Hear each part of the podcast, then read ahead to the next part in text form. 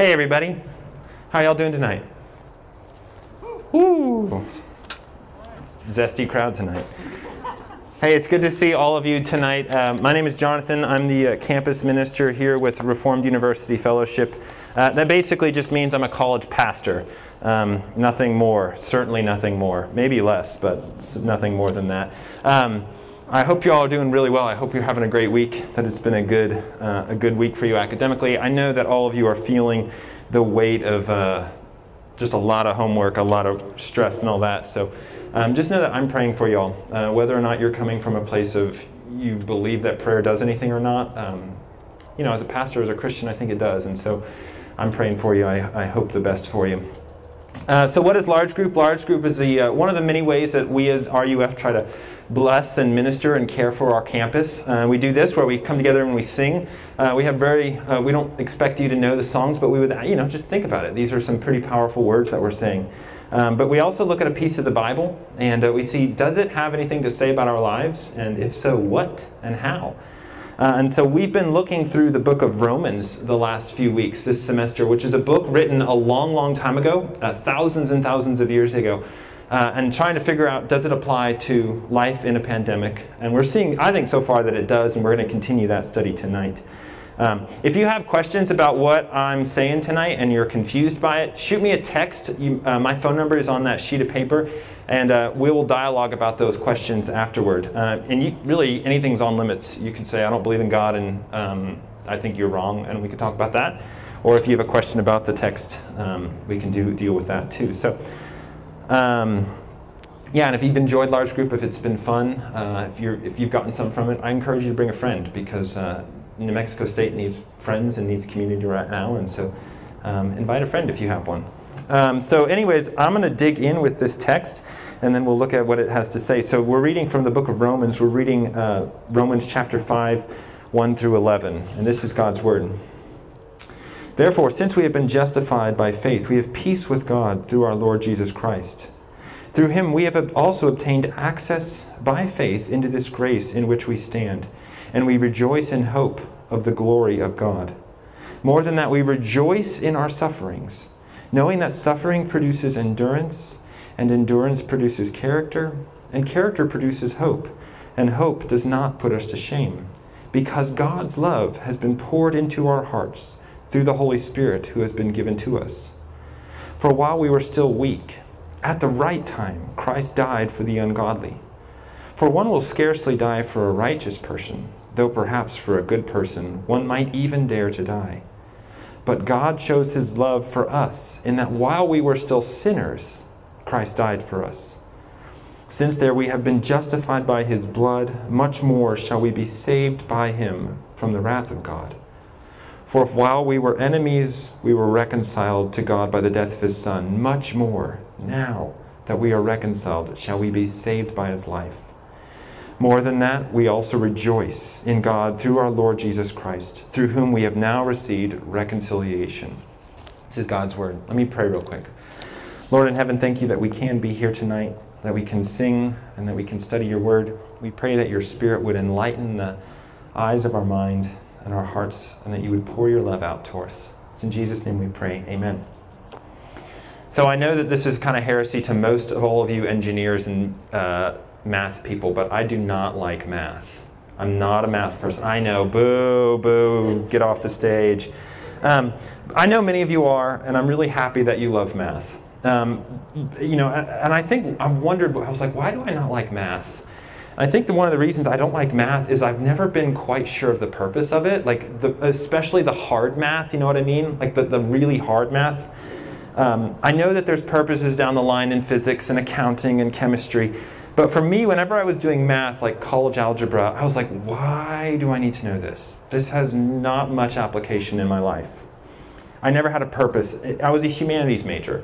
And so uh, math really didn't affect my life. And I remember there were times when I was studying the quadratic equation and I was thinking, why does this matter? Why does this matter? And I think sometimes that's how you and I can think about Christian faith, especially Christian theology. When we study theology, we start to think, why does this matter? Does this have anything to do tomorrow morning, Friday morning, or Monday morning when I get out of bed and this thing happens in my world. Why does this theology thing matter? And I've seen a bunch of people who grew up in the Christian faith, who grew up going to church, who grew up uh, reading the Bible, and then when they get to college or they get to um, adulthood, they ask, they bounce, and they're like, "I'm out," because they never quite understood how and why theology matters in their real life. How does it apply? And I'm, maybe some of you are there tonight. Maybe you're here and you're just like, I don't know why I'm here, and I definitely don't understand why theology, the Bible, matters. We often think, how does theology, the doctrines of the Christian faith, affect our daily lives? And then all the more when life gets hard, when something happens in our lives that's really painful, when we suffer, all the more we wonder, what in the world is up with this? How does this theology thing about God apply to my life? And tonight we're going to look at how this doctrine, this theology of justification, applies and matters to our lives. And we're going to see this that justification by faith alone gives us the joy and the hope when life gets hard. Justification by faith alone gives us joy and hope when life is hard. And we're going to look at this in three ways. Three ways. First, we're going to review what justification is. Second, we're going to see what the benefits are. And third, when the rubber meets the road, why it matters. So, what is it? Why it, what are the benefits of it? And when the rubber meets the road, why does it matter? So, First, let's look at a review of what it is. Um, some of you, this idea of justification by faith, you've been with us the last few weeks and you're like, why are we doing this? But some of you are here for the first time, or maybe you're new to this, and, um, and so we need to look back at us. And so look at verse 1. Look at what Paul says. He says, Since therefore we have been justified by faith. Justified by faith. And behind this is the idea that is the theology that all human beings, all human beings, it doesn't matter who you are, where you're from, your race, your ethnicity, your gender, everyone, apart from God's work in us, is dead in their sin, is dead in our sin, and is spiritually hostile to God. The Bible describes us as sinners, which means that we are spiritually dead. We're rebellious, sort of rebels, insurrectionists against God. And as a result, that we deserve God's wrath. And that's true for every single person. So, quick self assessment. Have you ever lied in your life? Ever? Have you ever used God's name in vain? Have you ever looked at another person or used another person for what you could get from them? And I think if we're honest, we would say, Yeah, I have. I have done that. I've done that probably more than once. And to you, Paul would look you in the eye, but the Bible would look you in the eye and say, Then you're a sinner. You're a sinner, and by that you deserve God's wrath. And here's where the good news is this is where the justification part clicks in is it says that Jesus takes the wrath of God onto himself and gives us his perfect righteousness. Look again at verses 8 and 10. But God shows his love for us in this while we were still sinners, Christ died for us. Therefore, since we have been justified by his blood, by his blood. That's what we just sang about earlier. What can wash away my sin? Nothing but the blood of Jesus. It says we have been while we were still sinners, Christ dies for us, and his blood cleanses us from his sin when we trust and receive his blood on our behalf. And what's so important, what's so amazing here is that we do nothing to earn this. All we do is trust in what Jesus has done. It's a free gift. His righteousness, His justification is a free gift that we do nothing to deserve except trust. And even then, God gives us the ability to trust in Him. Justification is God's righteous declaration that we are free from the penalty of sin and that He gives us His perfect love all because of Jesus. And that we receive that by trusting in what Jesus has done for us, not by our own works or effort or earning it, but just in what Jesus has done, which means that we can be righteous and accepted and cherished before God forever and always, not by what we do, not by what our effort, but by trusting Jesus. Now, if that's something new to you, you've never heard that, this is foreign to you, shoot a text. Maybe we can, uh, I'll try to answer it, or you, we can um, hang out, we can talk about it more. But that's the theology here. That's the theology. Uh, now, that's amazing stuff, and it changes everything. But like math, I think we can often wonder, like, how does this matter tomorrow? How does this matter tomorrow? And that's what I want to look at. Part two, the benefits of justification. The benefits of justification. Look back at verse 1 where Paul says, Since there we have been justified by faith, we have peace with God through our Lord Jesus Christ. That's the first benefit. We're going to look at three peace with God. Notice what it does not say. It does not say we have peace of God. It does not say we have the peace of God. It says we have peace with God. And that little of, it's, that's important because it, it, it means that we have peace with God because it means that, remember what the sin problem is. The sin problem says that we are hostile towards God that there's animosity between us. It means that we read earlier that we are enemies of God's apart from Him doing something in us. That before we are justified by His grace, remember, we are enemies of God. Verse 10 tells us that we were enemies that we, that we did not deserve, and all that we could expect from God, all that we could expect from Him was His wrath and eternal hell. Ephesians 2 gives us even more. It says that we are dead in our sin, that we are even allied with demonic forces, that we are slaves to our most wretched desires, and because of all of that, we deserve God's wrath. But, and here's where the good news of the gospel comes in. It says that God gives us peace with God. He freely gives us peace with God. Justification by faith, we have peace with God. That's the cessation of hostilities between you and God through justification. Now, why does this matter? Why does this matter tomorrow morning? I need to tell a story. So, y'all know, many of you know that I'm married to uh, the most amazing woman that I've ever met, my wife Caroline. I love her dearly. We have an awesome, like, I, we have an awesome marriage. Uh, we don't fight much, um, but every once in a while we'll get in a fight because we're humans, right? And a couple of weeks ago, we got into a fight about something really silly, like how to load the dishwasher or something strange like that. And so we got into this big fight and it spiraled into this long argument and we were going at it. And finally, after a long time of fighting, I had to be like, Caroline, I've got to go to campus. I've got to do some, you know, I got to hang out with students. We'll figure this out later. And so I left. And when I left, I was mad at her and I was mad at myself. And there was not peace in our marriage. And so when I got to campus, kind of the whole day of spending time with students was affected and tainted by this fight that I was in with my wife. And uh, so I'm meeting with students, and I was mad. I was mad at the drivers who I was driving around. I was mad at the person who made my coffee, even though they did a great job making my coffee. I kind of was just miffed at everything. I was feeling argumentative. And there was no peace anywhere in my day, right? Why? Why was that? Because the most important human relationship in my life did not have peace. There was not peace between me and my wife that there was no peace and, and, and when there was not peace in that relationship there wasn't peace in any of my relationships. You've probably experienced the same thing with friends or family that when you, you when you don't have peace in one very important relationship it's, it's almost impossible to have peace in other relationships. You know you'll snap at your roommate and you're like i'm sorry my mom and i are in a fight.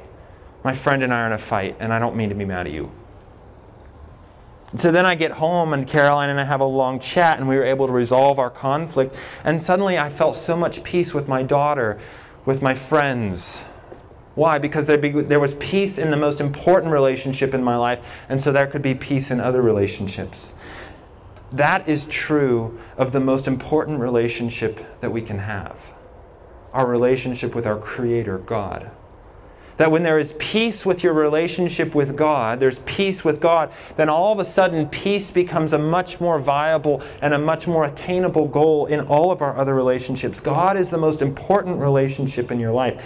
Whether or not you realize that or not, it's true. And when you are justified by faith in God, you have peace with God. You have peace with God not based on what you do, but based on what He has done. And that means that you can begin to have peace with other people around you. When you're justified by God, you can begin to experience real peace in your life with your friends, with your parents, and you can begin to experience peace with yourself. Even peace with yourself. Here's an application for that. September is Mental Health Awareness Month. And right now, our state has the highest suicide rate in the entire country, New Mexico. It's really bad. And there are a ton of causes and a ton of different factors that go into suicide. And I'm not a clinical counselor. And I can't speak to all of that right now, but I can say this that I've been suicidal in my life. In college, there were dark moments. And I can tell you more about that if you're interested. Recovering from that took a lot of work. It took a lot of mental health, it took a lot of friends, a lot of counseling. But a big part of recovering from that for me meant leaning into and wrestling with my peace with God. And as I began to understand that I have peace with God, not based on what I do, but based on what Jesus has done for me, I began to experience peace with myself in a way that my depression began to go away. And I was eased of that. A big part of recovering from mental health illness like depression and things like that is growing in your love and understanding of what peace with God is. And that's through the free gift of justification by faith alone. That's a huge application for the lives of New Mexican college students right now in 2020. Peace with God through justification can and will help in mental health illness. Now, if you have questions about that, um, I really encourage you to come talk to me, talk to Deborah. Um, this is a way bigger topic than anything that I can talk about in 20 minutes, um, and I'd love to, you know, listen to where you're at, and um, maybe we can find resources. So, second thing, second thing that the benefits of justification is access to grace. Access to grace. Look at again at verse 2. Through him, that is through Christ, we have also obtained access by faith into this grace in which we now stand. What does this mean? It means that the, we have to go to the word access. The word access here in the original uh, Greek, it means a close or personal relationship with someone. How many of you had an awesome roommate who just says, hey, what's mine is yours? You want something in my house, just go ahead and take it. It's, it's, you know, you want milk, take it. You want some eggs, take them, it's yours. You have that intimacy and that friendship and that relationship that's so tight. When I was in college, I really struggled my freshman year. I was dreadfully lonely. I lived in the middle of New York City, and there was a group of juniors that lived down the hall, and they said, Hey, Jonathan, if you're ever lonely, if you ever need anything, our door's open. Just come on in, you got access. Come get some food, come hang out, come watch a movie. What's ours is, what's, what's ours is yours. And it was so awesome because there was this warmth and this kindness and this relationship in that access. Access to this free gift of, of friendship and relationship with these guys. God's grace is that same thing. God gives us access, even now, because of our justification, access to God's kindness, to relational warmth with God. We have access to the grace of God. Grace is God's disposition of love and kindness and tenderness to you. That means that because of the work of Jesus to justify us, we have access right now, in this very moment, in 2020, on a grassy field in New Mexico, to, to God's love and well being and kindness towards us. Now, why does that matter? Because it means that in your Christian life right now, today, there is real potential for warmth and relationship and intimacy with God as you meditate on, as you, as you, as you feed upon, as you nurture yourself upon justification by faith alone. It means that in your daily Christian life, it can be marked with feelings and experiences of closeness with God. And that the Holy Spirit, what does verse 5 says? It pours out God's love into your heart. Just yesterday, I was talking with a student. We were talking about reading her Bible. And she was talking about, man, it's hard to read my Bible. The last thing I want to do after I've been studying all day is read my Bible. And I was like, yeah, that makes sense. It's, it feels like another thing to do. It feels like another a list of reading to do again. How many of y'all struggle with that? You're like, man, I don't want to read my Bible. It sounds just like another thing I have to do. I know it's true for me. Access to grace means that God will pour out his love and kindness in your life through reading your Bible, through prayer, through, through quattros and small groups that we're doing in RUF, through Christian fellowship, through church, through the Lord's Supper or the Eucharist. That all of these things are God's tidal wave of showing you and telling you how much He loves you and so that you experience it, not just something that you know and you say, Yes, I can intellectually assent to God's love for me, but you actually experience intimacy and fellowship with the living God of the Bible who loves you so much that he would die for you. That's, that's, what, that's one of the ways that tomorrow you begin to experience and feel the warmth of God's love towards you. And all of this is through justification by faith. As we reflect and think about Jesus' free gift of our salvation, our hearts are warmed to a spiritual life and what this means is that you don't have to earn experiences of closeness with God. You don't have to say, God, I read my Bible seven times this week, and so now you deserve, I, I'm deserved closeness with you. It means that God lavishes closeness and intimacy and warmth on you because he adores you as his daughter or his son. Lastly, we have the hope of glory. The hope of glory. So, first, peace with God, second, access into his grace, and third, the hope of glory. Verse 2 Through him we have obtained access by grace into this faith which we now stand, and we rejoice in hope of glory. What does this mean? It means that because of our justification, you can experience great hope of nothing less than the full life of, God, of with God and with all of his people. Nothing less than life with God and all his people. Sorry. Now my notes get all mixed up.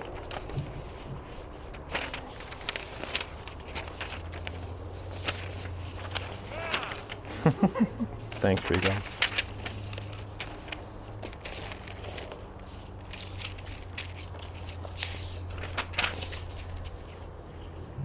Pandemic, am I right? All right, so the hope of glory. What does this mean? It means that Christian hope is a certain hope. I know that many times we think of the word hope in our lives today and we think of it as just like an aspiration or something that we would, would be nice. Like, man, I hope pandemic would go away so I don't have to blow my notes all over the court, all over NMSU. I hope that's, I hope it happens. No, Christian hope is certain hope. Christian hope is a, is a, is a, a confidence, a conviction of what I am confident will happen because of what God has done. Christian hope is certainty of God's love and acceptance of us, and that we will taste and experience that fully in glory with Him. Now, why does that matter? Why does that matter? Because it means that the benefits of God's justification are something that has happened. We have peace with God. That happened. It means that we have access presently now in the present. And it means that we have the future hope of glory. That means that no matter where you are, in your relationship with God, it means that the whole timeline is soaked with His love for you. And all because of justification by faith. We have peace with God, access of grace, and hope of glory. And these give us the resources when life gets hard. Now, third point when the rubber meets the road suffering, hardship. Let's look again at chapter at verse 5 here. What does it say here? It says in verse 3, he says, More than that, we rejoice in our sufferings, knowing that suffering produces endurance, and endurance produces character, and character produces hope, and hope does not put us to shame, because God's love has been poured out into our hearts through the Holy Spirit who has been given to us. What does this mean? Well, it means that sometimes I wonder is it a Christian faith? I'm a pastor and I still wonder is the Christian faith just sentimental longings? Is it just idealistic posturing? Man, I wish this was true sometimes, especially when life gets hard. When stuff happens, when parents are fighting, or when there's loneliness of singleness, or when there's someone that dies, or when there's a pandemic, or when we're paying, struggling to, when we encounter struggling to pay for tuition, the struggles of being a person in 2020. Where does this rubber meet the road? Paul tells us that justification by faith and the three benefits from us when life gets hard, when we suffer, that even then we can have rejoice. He says, Moreover, I rejoice in our sufferings. How? Well, he tells us that suffering produces endurance. What he means is that when we suffer, it forces us, it, it forces us to dig in and to wrestle with God and what it means that he loves us. What it means that he says, I love you not based on what you do, but based on what I've done for you and in you. That that produces endurance and it makes us wrestle with the things that matter, his love. It makes us persevere in prayer, in church, in community. And that and that endurance that produces character. Character here is a kind of person who has seen hard things and has come out stronger for it. Christian character is a Christian who has experienced hardship and, hard, and heartbreak and has learned to rely on God's power and grace. What does he say here?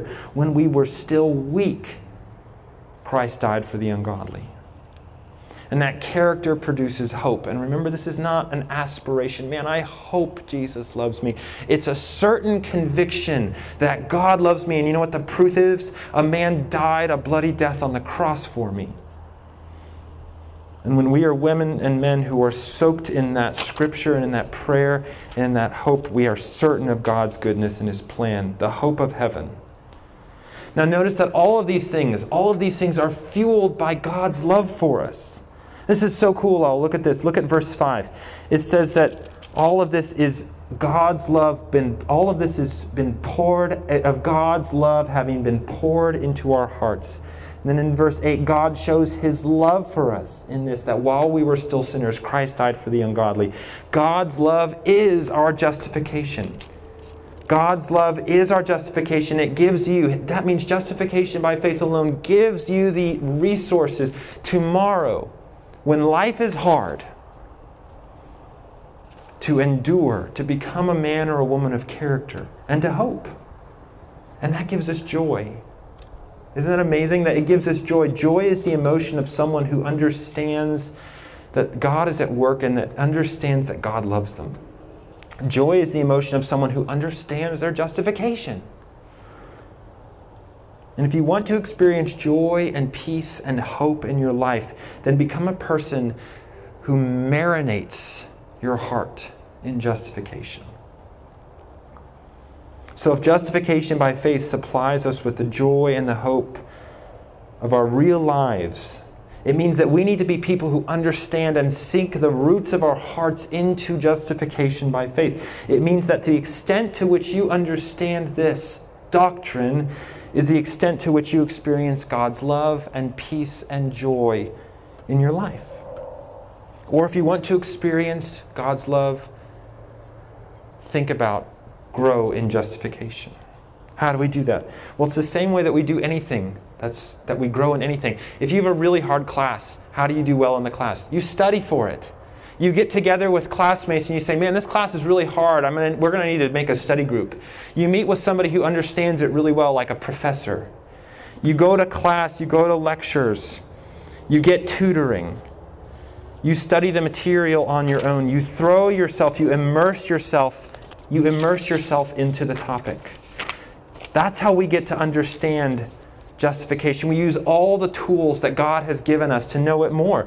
What does that mean? The same is true of our justification, that the Holy Spirit uses the tools of studying the Bible, of prayer, of going to church on Sunday, of community, of quattros, of good friendships to remind us of how much God loves us and how that applies to our lives. Here's a test Do you read your Bible because you feel like you have to, or because you want to know God's love? And if it's because you feel like you have to, then, like me, you don't understand your justification in Jesus yet. And that's okay. But join me in studying it so that Bible reading doesn't become something I have to do, but it's something I get to do, to know how much, to experience the warmth of God's love, to feast our souls on God's love. It's something that we get to do two ways to do that. One, church. Why do we go to church? Because we have to? Because we have to tell our grandmother at Thanksgiving, yeah, I went to church, grandma. No. We go to church because we're the community who is learning to experience God's love poured into our hearts from other Christians. Church might be the number one way that you can experience and know justification. It means that every week that you need to find a church that every week is preaching Christ and him crucified for you. It means that also you need to have faithful friends. Often suffering and busyness, they get in the way and they cloud my thinking. And I need faithful friends who will focus me back on what Jesus has done and why it matters to me. Do you have those friendships? Do you have friendships that when life is hard, when the crush of school feels too much, they will point you back to God's love? A Christian friend is someone who doesn't tell you what you need to do, but who tells you what God has done for you. Do you have that? We love for RUF to be a place where that can happen for you. So what does this passage tell us? It tells us that justification by faith, yes, it's big theology, but it has real meaning in the lives of you and I lead because it tells us that we have peace with God because of what Jesus has done. It tells us we have access to the grace in which we now stand. It tells us we have the hope of glory, and that when we suffer, those things become all the more meaningful. I hope that you'll join me in trying to soak, like I said, the roots of your heart into that. And that is true for all of us. Let me pray for us. Father in heaven, thank you so much for this time. We pray that we, your Spirit would use it to make us more like Jesus, that we would experience his love and his goodness. It's in Jesus' name we pray. Amen.